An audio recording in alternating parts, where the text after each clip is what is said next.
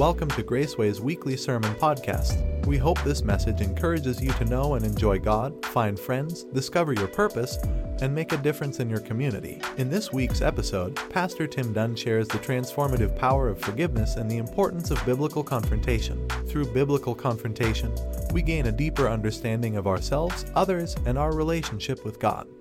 So we are in week 4 of a 6-week series. First 3 weeks, we talked about what we need to understand about forgiveness. And it's so important because your beliefs are going to produce your behaviors. If you're like, what do I believe? I'm not sure what I believe. Just look at what you do and you know what you actually believe. And we are in this time right now as a culture. We're not the most divided we've ever been, but we're pretty divided. And I'm afraid that as Christians, we don't really believe that forgiveness is a central theme to our faith. We don't believe it because we don't do it. And maybe we don't do it because we don't know how to do it, but it's important for us to just say, what do I need to know about God, need to know about me before I try to do anything? So we talked about 3 things that are true about forgiveness. We said forgiveness is vertical before it's horizontal. Forgiveness is really an act of obedience. It's about God before it's about you. It's about God before it's about them. And if you're trying to get forgiveness to get something out of it, you're going in the wrong door. We are a forgiving people by God's grace and for God's glory. We obey Him and because He tells us to do it. Come on, say amen to that. And any benefit we get is the fruit of our obedience. So we start vertically, not horizontally. Secondly, forgiveness isn't first, how do I do it? It's first, whose example do I follow? The Bible says that we are to forgive as we've been forgiven. Forgive the way that Jesus forgave. Forgive the way that God forgives us. We come to other people's sin against us in the same way that we come to God for our sin. God deals with our sin by His grace, and God gives us the grace to deal with their sin and its effect on us. It's a gospel issue. Forgive as you've been forgiven. And then last week we talked about justice, which is a tough one. It's a tough one, but in the Bible, justice isn't punishment, and justice that isn't loving is neither just or loving. Justice is really the beginning of reconciliation. Sometimes God uses consequences to bring us to a place where we're prepared to reconcile and to forgive and to restore. Justice is an important element of that, but it's not a cul-de-sac, it's an avenue, okay? So I want to talk over the next 3 weeks, 3 things to understand, and then 3 things that we're called to do if we're going to be a forgiving people. But before I get to that, I want to declare something over you, okay? Here's what I want to declare, that there are things that the enemy wants to do to you. John 10 talks about this. The enemy wants to steal, kill, and destroy. It says, this is what he's trying to do. There are things the enemy wants to do to you. There are things that happen in our life, things that people do to us because we live on this side of eternity in a broken world, that the aim of the enemy is to steal something from you, to kill you, to destroy you. And at the very same time, God takes the same things the enemy is using, trying to do something to us. He uses the very same things to do something for us. I hope that you believe that. I hope that you believe that God can use the rough things in your life for His glory and your blessing. I hope that you know that even this, even them, even the thing that occurred, God still has plans for it. God can still redeem it. Romans chapter 8 and verse 31, what shall we say about these things? What do you want me to say about these things? If God is for us, who can be against us? There it is. That's right. He who did not spare His own Son, but gave Him up for us all, how will He not also with Him graciously give us all things? Who shall bring any charge against God's elect? It is God who justifies. Who is to condemn? Christ Jesus is the one who died, and more than that, who was raised, who is at the right hand of the Father, who indeed is interceding for us.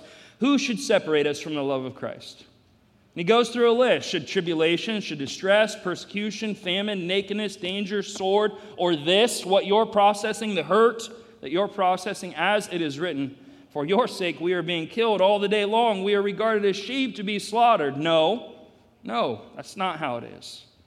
In all these things, we are more than conquerors through Him who loved us. For I am sure that neither death nor life, nor angels, nor rulers, nor things present, nor things to come, nor powers, nor height, nor depth, nor anything else in all creation will be able to separate us from the love of God in Christ Jesus, our Lord. I'm here today to tell you that in Jesus, your days of being a victim are over. I'm here to tell you that, yes, it happened. Yes, it's brutal. Yes, it was wrong. But you're not a victim in Jesus. You're a victor in Jesus. That's who you are. It's who you are. And if you try to go into forgiveness without the identity that you have in Jesus, you're going to get it backwards. You're going to struggle. I want you to know you're not a victim. Even if they intended to make you one, you aren't one in Jesus. Come on, somebody. Say amen to that. And at the very same time, I want you to understand that your healing, the healing that God has for you, is going to take time and intentionality. Now, why do I say that? Because there is a lie going around that time heals all wounds. And let me just tell you, that is not only incorrect, it's just flat out stupid. Time makes wounds infected, not better. And if you are walking around thinking, if I just ignore this long enough, it will go away, baby, that's how gangrene gets started. And at the very same time, if you're ever going to walk out of the jail cell of bitterness and wrath and anger and rage, it's going to take some intentionality. You're going to have to take some steps. It's going to take intentionality over time for you to get free, for you to get well. It's not going to happen immediately. You didn't get into that jail cell overnight. It took some time. And God intends to walk you out, but it's going to take some time, and it's going to take some intentionality. So here's what I want to do. I want to talk today about the doctor's orders for our hurts. Doctor's orders for our hurts. When I was a younger man, let's say, I was at Thanksgiving dinner with a mentor, father figure. He ended up marrying my wife and I. We were over at his house for Thanksgiving dinner, and his son-in-law and I were about the same age. We looked across the street, and there were some guys playing football, and we thought to ourselves, what could go wrong, right? So we walked across the street and we said, hey, can we play? What are y'all playing? And they were playing tackle football. And we figured this is at least better than watching the Detroit Lions on Thanksgiving. You know what I'm saying? And so we were playing for a little while and things were going reasonably well. And I was playing some version of tailback or halfback. I'm faster than I look, all right? Or I was faster than I look. And I remember, the quarterback, 3-2-1 go. I kind of ran out to the flat, caught a screen, saw the guy playing some version middle linebacker coming at me, and I thought I was going to give him the dead leg. You know what that is? Like, oh, you know what I'm saying? And it worked beautifully. He was past me, except he did one of these and clotheslined me right across my face. Yeah, which made me mad because I was about to put 7 on him. Come on, somebody. So, they say all the stories get better the older you get. Yeah, that's not the case here, okay? So about 20 minutes later, my buddy comes up and he's like, hey, man, I think it's time that we go. I was like, why? What time it is? He's like, doesn't have anything to do with the time. I'm standing behind you and you're swaying. I said, I am? And he said, yeah, you are. Let's go inside. I got inside. I looked at my nose, the beginning of a double black eye. My head was ringing. I said, you know what? I think I might need to go. We went to the emergency room. I had a broken nose and a severe concussion. Okay, look, my brain is way too big to struggle with the multiple concussions that I've had, all right? And my nose is far too handsome to be ruined by someone clotheslining me. You know what I'm saying? Y'all are looking at me like, what's happening right now? I don't know what's happening. The doctor on that evening, he said, hey, I got some protocol to help you with your concussion. I don't want you to sleep through the night. I want you to, okay. Whenever somebody gets hurt, we go through a protocol. We figure out something's wrong. My knee hurts, my ankle hurts, my whatever, and our mind goes through a protocol. Now here's what's interesting. Whenever you identify that wound, you initially identify it and then begin to deal with it quietly. Kids scream when they're hurt. Adults are like, oh, right? Yeah. Okay. And then we go home, and what do? We put ice on it, we elevate it, we take Tylenol and have a couple whiskeys, and I'm just kidding. We don't do that. You do that. I don't do that, okay?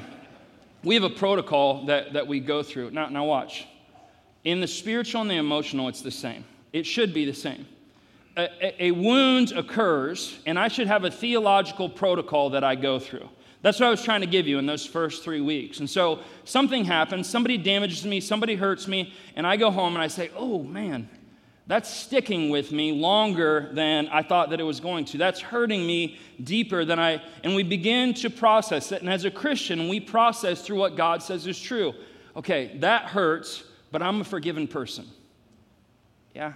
That hurts, but I'm a follower of Jesus, and I'm called to forgive as I've been forgiven. God, thank you for forgiving me. God, I want to be forgiving.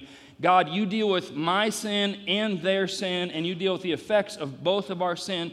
I'm not free to pursue revenge. Justice is loving and moving us toward reconciliation. I go through this grid. This is the reason that I give it to you. I'm trying to be a good pastor to you. So that when you get hurt, you have a way to deal with the tweaks and the bumps and bruises in your soul. If you don't have a protocol, you're just walking around with a limp, not realizing that you're making it worse. This is the reason theology and doctrine is so important to us. And in the absence of it, we get ourselves more damage. At the very same time, if you go home, you go through the protocol, a couple Tylenol, elevate it, ice it, and it doesn't work, you get up the next morning, it hurts worse, and you say, oh, babe, I think I need to go to the doctor. That's right. And the same is true in the spiritual and in the emotional. There are certain times where someone's going to say something, they're going to do something, you're going to run it through your theological grid, and you're going to brush it off your shoulder, so to speak. There are other times where it's going to be a little bit deeper for whatever reason. You're going to be more damaged, you're going to be more triggered, and you're going to have to go through the healing process that the great physician prescribes to you. So what is that? What is that? Doctor's orders for our hurts. The first step in healing is humility. The first step in healing is humility. Listen to Psalms 51. David says, create in me a clean heart, O God, and renew a right spirit in me. Now watch, I come home, it's still hurting. They said it, they did it, they gossiped, they slandered. I'm struggling to have my normal protocol work. I go to the heavenly emergency room and I say, God, create in them a clean heart. See, part of the reason that we're stuck is that we want God to start with them and not with us. And God is always going to oppose pride, and he's always going to exalt humility. And so I go to God, I go into the emergency room, as it were, and I say, God, here's the deal. I know that my heart's not right about this. My feelings are hurt, my heart is hurt, my thinking isn't right, and therefore my spirit around it isn't right. And Lord, I'm here for you to address me. I humble myself before you, even though I'm hurt by them. Romans 12 and verse 2, don't be conformed to this world. Don't do it the way that the world does it. But be transformed, how? By the renewing of your mind. My behavior follows my beliefs. Change your mind and you'll change your life, that by testing you might discern what is the will of God and what is good and acceptable and perfect. And so here's the first step. I humble myself before God, and it puts me on a path toward healing. How does it work? God, I need to have my mind changed about this. Now, if you're not willing to do that, if you think that you're right, if you think your perspective is the only one, you're never going to go to God and ask him to change your mind. You won't humble yourself and think through, is it possible I'm not seeing this right? Is it possible that the hurt is changing my perspective? So I humble myself before God, and I say, God, I need you to change my mind. God, I want to see this your way. I need to see this your way. Right now I see it my way, and it's creating these things in me that I can't get adjusted or stabilized. I need to see this your way. I need to see me your way, God. Right now I'm seeing me my way, and it makes sense to me. But I feel stuck, so I want to see this. I want to see myself the way you see me. And God, will you help me to see them the way that you see them? And I need you to understand something. This change, this process is what God is doing for you. Don't miss this. You say, well, how could this thing that God, that this process of going to God and humbling myself, how could that be the thing that God is doing for you? Because God is shaping you so that he can give you something. When I go to God and humble myself, even if it was predicated by a hurt, when I go to God and say, God, would you shape my mind, change my heart? Listen, you are saying, even though they meant it for my evil, I believe that you mean it for my good, but I have to see it the way that you see it to receive what you want to give me. Amen. This is why we start with you're not a victim, because a victim puts you in a posture and a perspective that keeps you stuck. But when I go and I say, God, I think you even have plans for this, and I need to know what they are, and I need to be who I need to be to receive what you have for me, so I need you to change me. Here's the reality of it. You won't just be able to forgive them. You'll become a forgiving person. So watch. You go through this process, and somebody damages you or somebody hurts you, and you humble yourself before God. And you say, God, I need you to change my perspective. And God gives you the ability to forgive them, but you're not really done, because he's changed you that not only were you able to forgive them, that the next time they damage you, you're a forgiving person. And you don't have to go through the same process. You don't have to go through the same process. God has changed who you are. The blessing is in the change. It's in the transformation. And God uses the damage they intended for you for his plans and purposes for you. It's a powerful thing. It's a powerful thing. But watch, if you're a victim, you're not going to go through it. And if you're right, you're not going to go through it. But we're followers. We're sons and daughters. And so we come to God and we say, God, this hurts, man. This hurts. I'm having trouble putting weight on it. It's bothering me in my soul. Will you change how I'm thinking about it? Will you change how I'm moving? Will you change who I am? Will you make me something that I wasn't going to be without me humbling myself before you around this? Your healing is connected to your humility. And then secondly is empathy. It's empathy. Now watch, you aren't worried about empathy when you're right, are you? I'm not worried about how it makes you feel. You need to figure out how to agree with me, and then we'll both be fine. But when I humble myself before God, watch what happens. I go into God's presence very right, and I come out of God's presence having received unconditional grace. Have you ever gone into God's presence right, and then he starts talking back to you, and you're like, oh, I hadn't thought about it like that. I hadn't thought about my own brokenness. I was just thinking about their brokenness. I hadn't thought about my own self-righteousness. I was just thinking about theirs. I hadn't thought about their perspective. I had just thought about mine. I hadn't thought about forgiving them. And thank you for reminding me for how much you've forgiven me. Huh, interesting. You never worry about the other person until you have a vertical experience with God. So in Galatians chapter 6, it says something really powerful, really, really powerful. Galatians 6 and verse 1. Brothers, if anyone is caught in a transgression, so just take the circumstance that you're processing right now. And at worst, it's sinful, and at best, it's not helpful. But there's some struggle. We're sideways in some way, shape, or form. If anyone is caught in a transgression, you who are spiritual should restore him in a spirit of gentleness.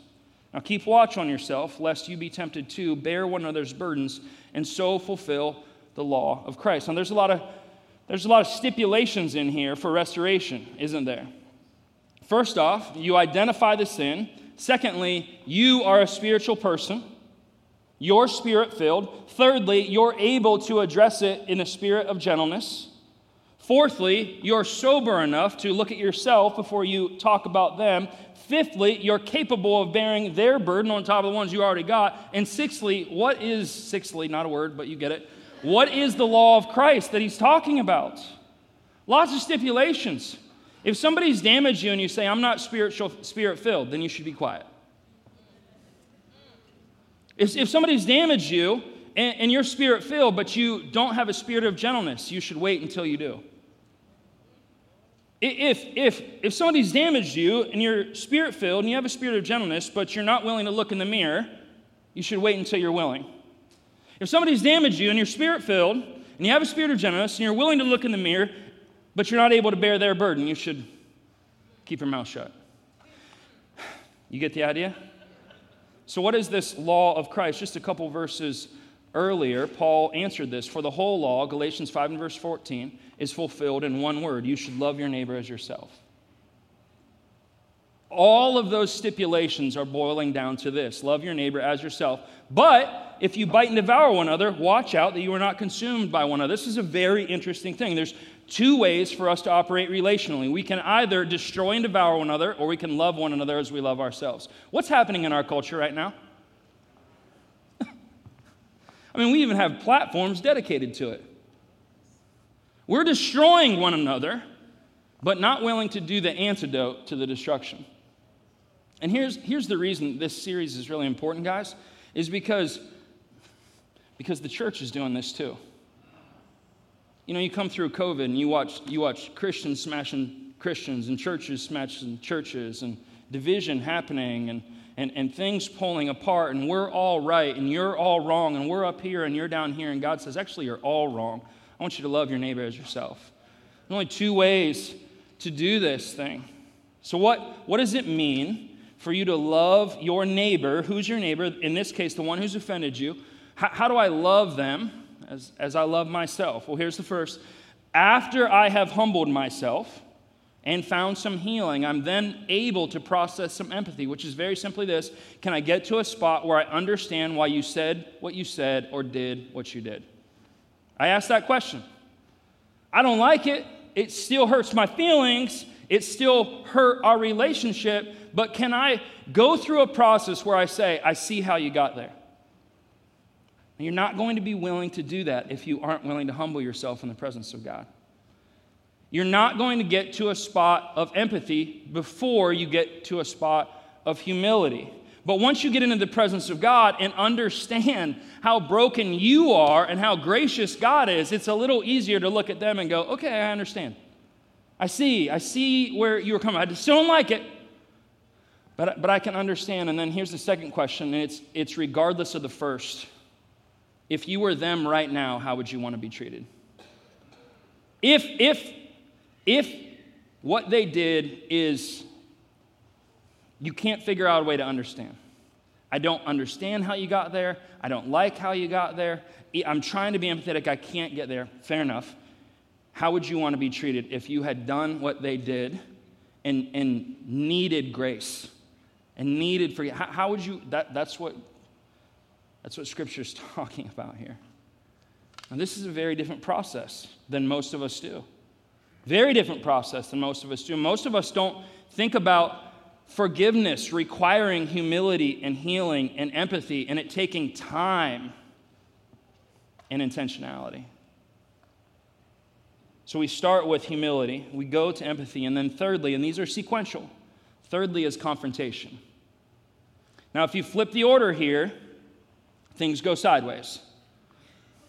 If you flip the order, it doesn't go well. And the reality of it is, for some of you, I just say the word confrontation, and you're like, why are you yelling?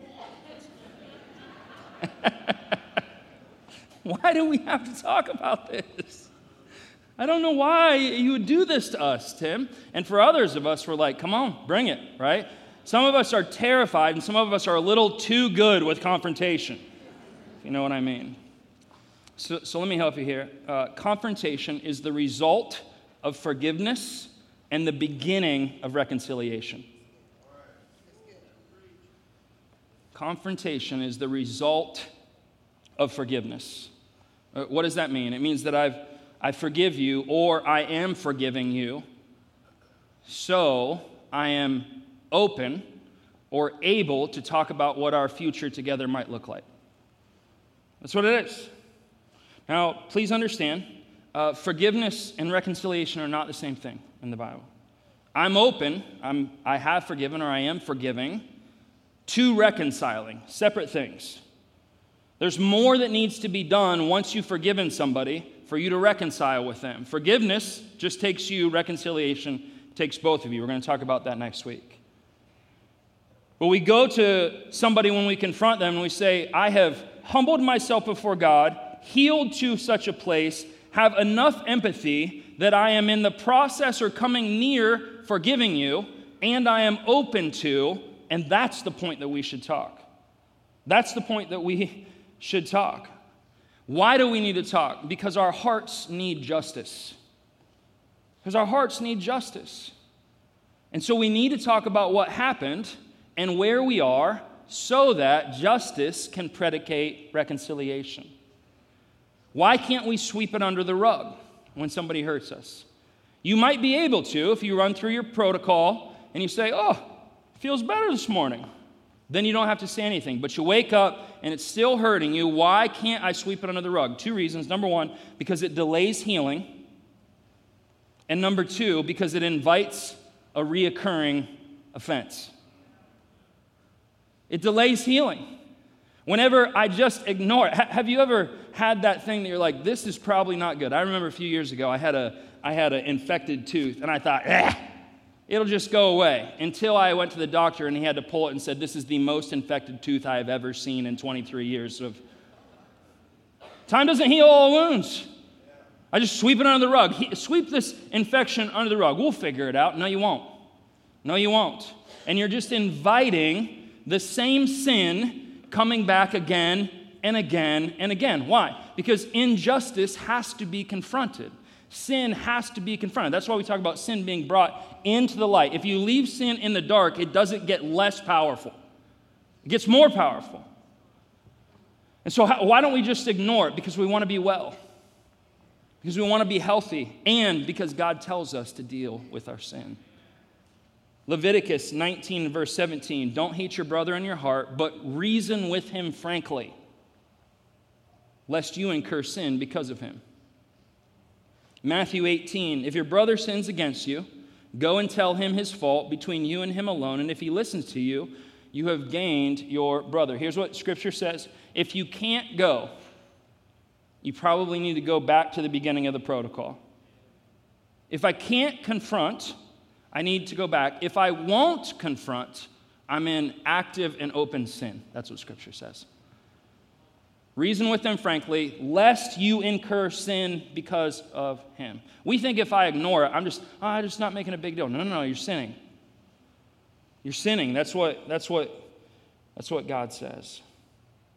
Okay, so before I confront somebody, I've humbled myself before God. I've found healing, and what has happened? My mind has changed, and my heart has moved at the emotional level. I'm not as mad.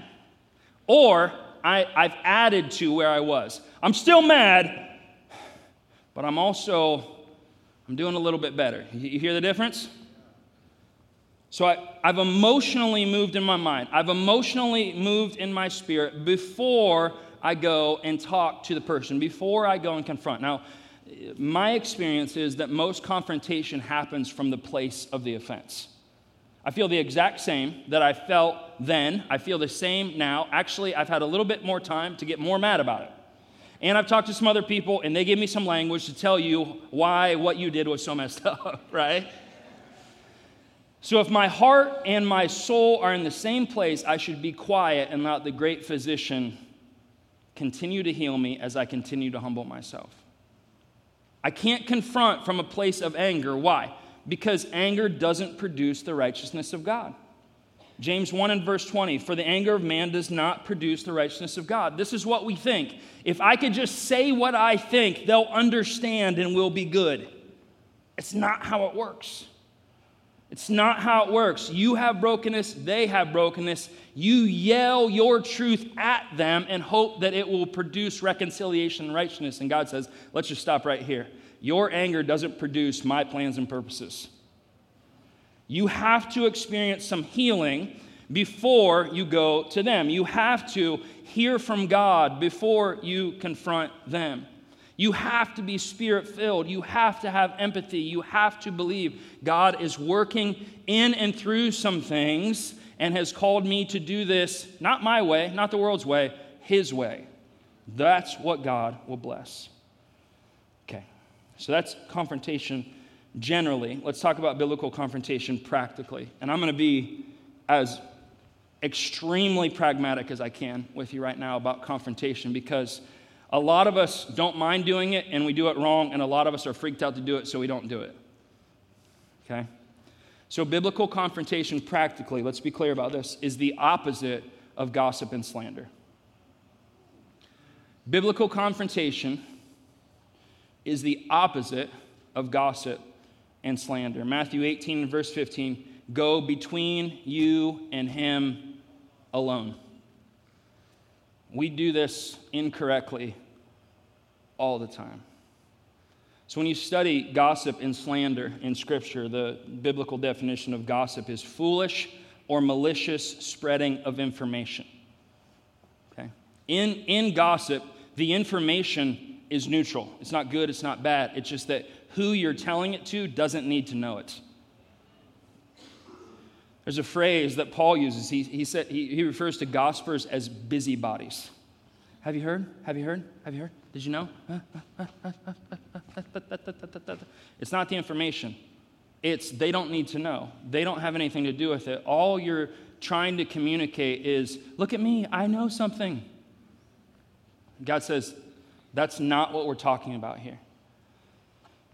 Slander in the Bible is a false report about behavior that's intended to portray somebody poorly. Okay, now what do you mean by false? It means it's just flat out not true. It's a lie. Or you haven't confirmed that it's true. Here's how this works. I talked to my friend. I said, hey, I don't know if you heard the thing about Will. What I heard was that he... Now, you didn't hear this from me, but, right? Yeah, that's slander. So what does Scripture say? There are certain things that even if it's true, they don't need to know. Don't gossip. There are other things that either aren't true or that you don't know are true. You should keep your mouth shut. Okay, now, it's funny to me how the church creates this hierarchy of sin. Okay, so sex stuff, very, very, very bad. Okay, even though the Bible says it's very, very, very good in certain contexts. One context, not certain contexts. Huh? All right.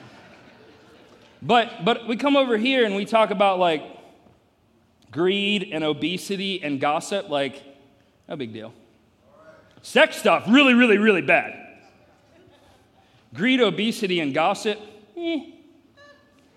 So let's go to Scripture and let's say, what does God say about gossip and slander? Are you with me?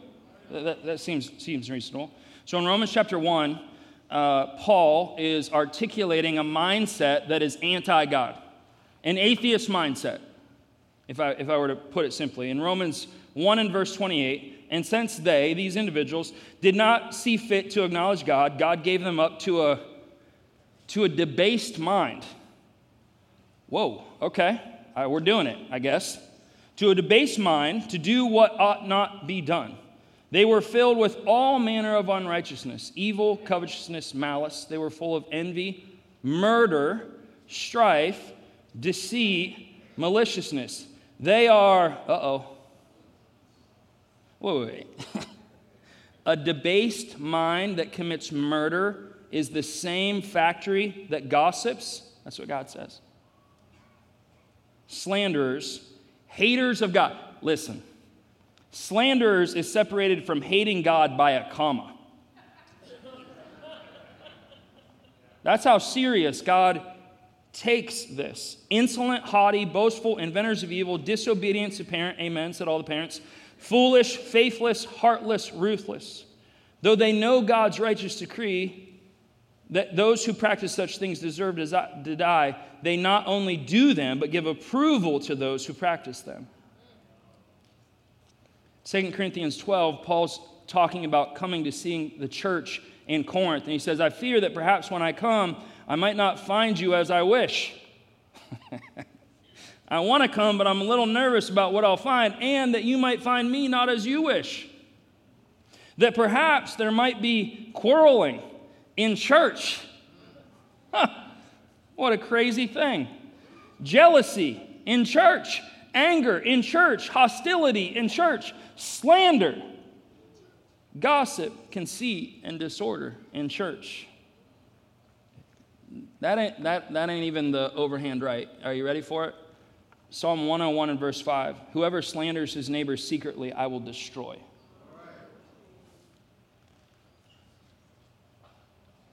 Leviticus 19:16, you shall not go around as a slanderer among your people, and you shall not stand up against the life of your neighbor. I am the Lord. Wow. That's pretty intense. Biblical confrontation is the opposite of gossip and slander. Now, here's one that I've heard recently. I wasn't gossiping, I was getting counsel. Okay, let's talk about that for a minute. I want to be a good pastor to you.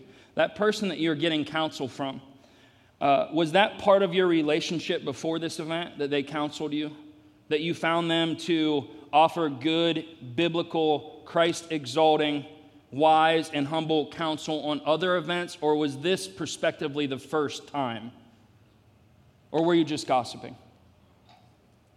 Is this person walking with God currently? Not used to, but currently? Is this person somebody who submitted themselves to God and to God's word? Is this somebody who wants not what you want, but wants what God wants for you? If not, you're probably slandering, not getting counsel.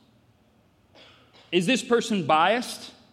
Biased towards you, or unable to hear both sides because you're only telling them your side and they have no idea who the other person is except for what you're saying about them? Well, Proverbs says that wisdom happens when you hear both sides. And if you're not affording that, it's both foolish and not counsel. It's gossip or slander. Fourthly, getting counsel is more about listening than it is talking. And so if you called to get counsel and did all the talking, it's probably because you're gossiping and slandering, not getting counsel. Fifthly, if your counselor doesn't disagree with any of your points, they're either a terrible counselor or you're gossiping and slandering. And God says, don't forget, whoever slanders his neighbor secretly, I will destroy. We're not afraid enough when it comes to gossip and slander. We're not afraid enough in the church. We don't take seriously enough the things that we say, even though Proverbs says death and life are in the power of the tongue. And we go around telling people who have no business knowing and go around saying things that either aren't true or we don't know are true. And we split the body of Christ wide open so that we feel important in what we know. And we call it counseling. It's not counseling, it's sin, and you need to stop. If an offense has occurred, you need to go to your brother alone. Alone, meaning by yourself, meaning no one else. Biblical confrontation is four things. Biblical confrontation is hopeful. It's hopeful. And so here's how this works. Let me run you through the process. An offense occurs. You go home, you identify the offense quietly. You run it through your theological protocol. You take the ibuprofen, you elevate it, you put ice on it. You wake up in the morning, yep, still there, maybe a little worse. You get yourself in that spiritual emergency room before the great physician, and you say, God, I'm here today to talk about me, not them. I'm here today for you to change my mind and my heart and my perspective because I want what you say is best, even though I'm hurt by them right now. I'm going to humble myself before you, and if this injury is actually from me, then I want to repent of that before you, and I'll go ask their forgiveness later. I go through that process of healing and humility, and I get to a spot where my heart is opened and big and well enough that I can begin to consider their perspective on things. And I can begin to consider how I would want to be treated if I were in their seat. And once I get to that spot where my heart is healing and I either have forgiven or I am in process of forgiving, I go to them alone. And I start in this way. I want you to know how much this relationship means to me. I want you to know that even though right now we're at odds, you're important to me. I love you. I respect you. I want our future together to be well, enjoyable to both of us, and glorifying to God. I'm here because I hope that that's where God's going to lead us in this process. Secondly, biblical confrontation is honoring. I show up, I'm hopeful, and I say, I know that you are, and I say all of the good things that I know about them. Why? Because you've been meditating on all of the bad things that you know about them. And it's redemptive for you and for them for you to say, I know that you love the Lord. I know that you walk with God. I know that you want God's best. I know that you're a generous person. I know your testimony. I know I'm here to express honor, and I'm here because I'm hopeful that God's at work in both of our lives. Thirdly, biblical confrontation is humble. It's humble. I know that whatever God told you, you did. Not the safe version. Not the sanitized version. The actual version. I want you to know that even though my feelings were hurt, I was a part of this. And I said this, I did this, I believe this, I acted on this, and I can see how you felt.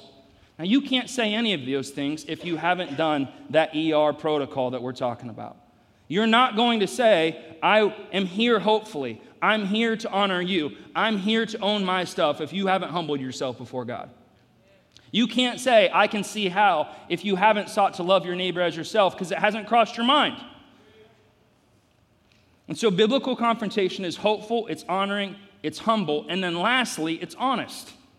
Now, what do I mean by honest? I mean, it's not exaggerated. Every time this happens, you always, I've never, it's not honest. It might be how you feel, but if you're walking into that meeting locked and loaded with the nevers and the always, it's probably because you haven't yet forgiven. And it's probably because you've taken something and made it singular, one-dimensional. The reason you lied is because you're a liar. You've always been a liar. Every time I talk to you, you lie. Everybody knows you lie. You want to reconcile?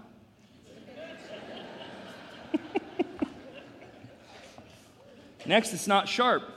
I'm saying this as softly as I know how. I'm not going to generalize this. I'm going to talk about this instance, this thing that occurred. I'm not going to talk about, and this is really a pattern between, nope, I'm here to talk about this. It's not character bombing. I'm taking your behavior and talking about your motives or talking about your, it's none of those. Here's how it sounds.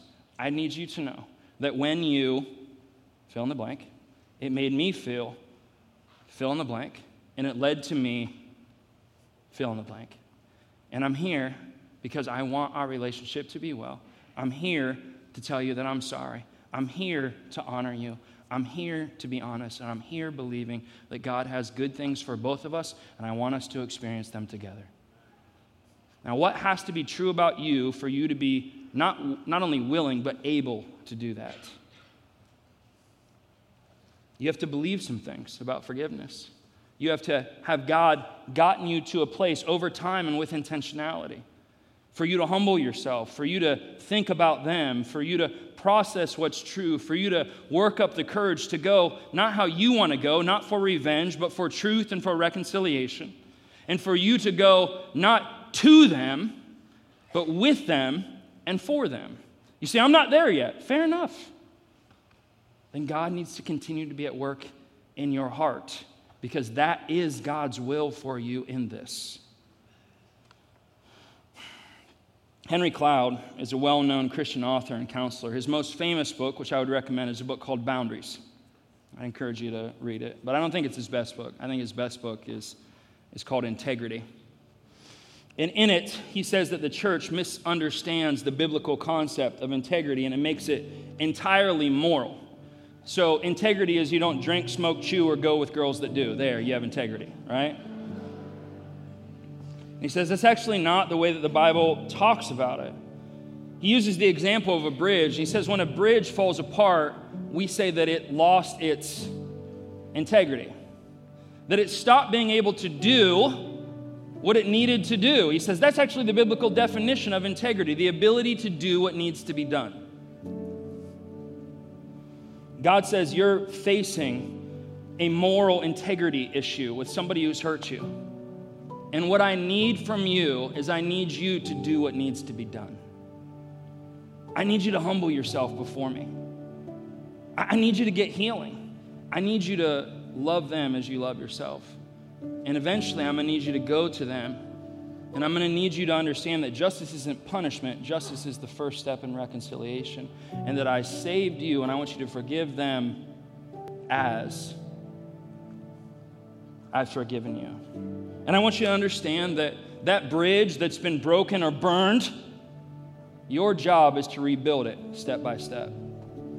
Your job is to do what needs to be done and put brick in front of brick and step in front of step. And even if they won't help you, I'm building something in you that couldn't be built in you without this. And you can trust me. I'm your provider. I'm your protector. I'm your forgiver. I'm your savior. And I'm doing something in you so that I can do this through you. Let's pray. God, we love you today, and I thank you for your word on this. God, I know these are hard things because I know they represent us dealing with brokenness, and that's hard for us, Lord. It's hard for us to respond in humility to somebody else's sinfulness. It's hard for us to think about confronting sin. It's hard for us to love our neighbor as ourselves, let alone love our enemies. But Lord, these are the things that you call us to, and these are the things that you're shaping in us through the gospel, through the personal work of Jesus. And so God, would you give us courage? Would you give us vision? Would you give us hopefulness to trust you in this spiritual emergency room around our hearse? And as you're healing us, would you be healing our relationships and our society and our church and our city and all the ways that you say the church is supposed to be involved? We love you today, God. We thank you, and we pray these things in the name of Jesus. And all God's people said, amen.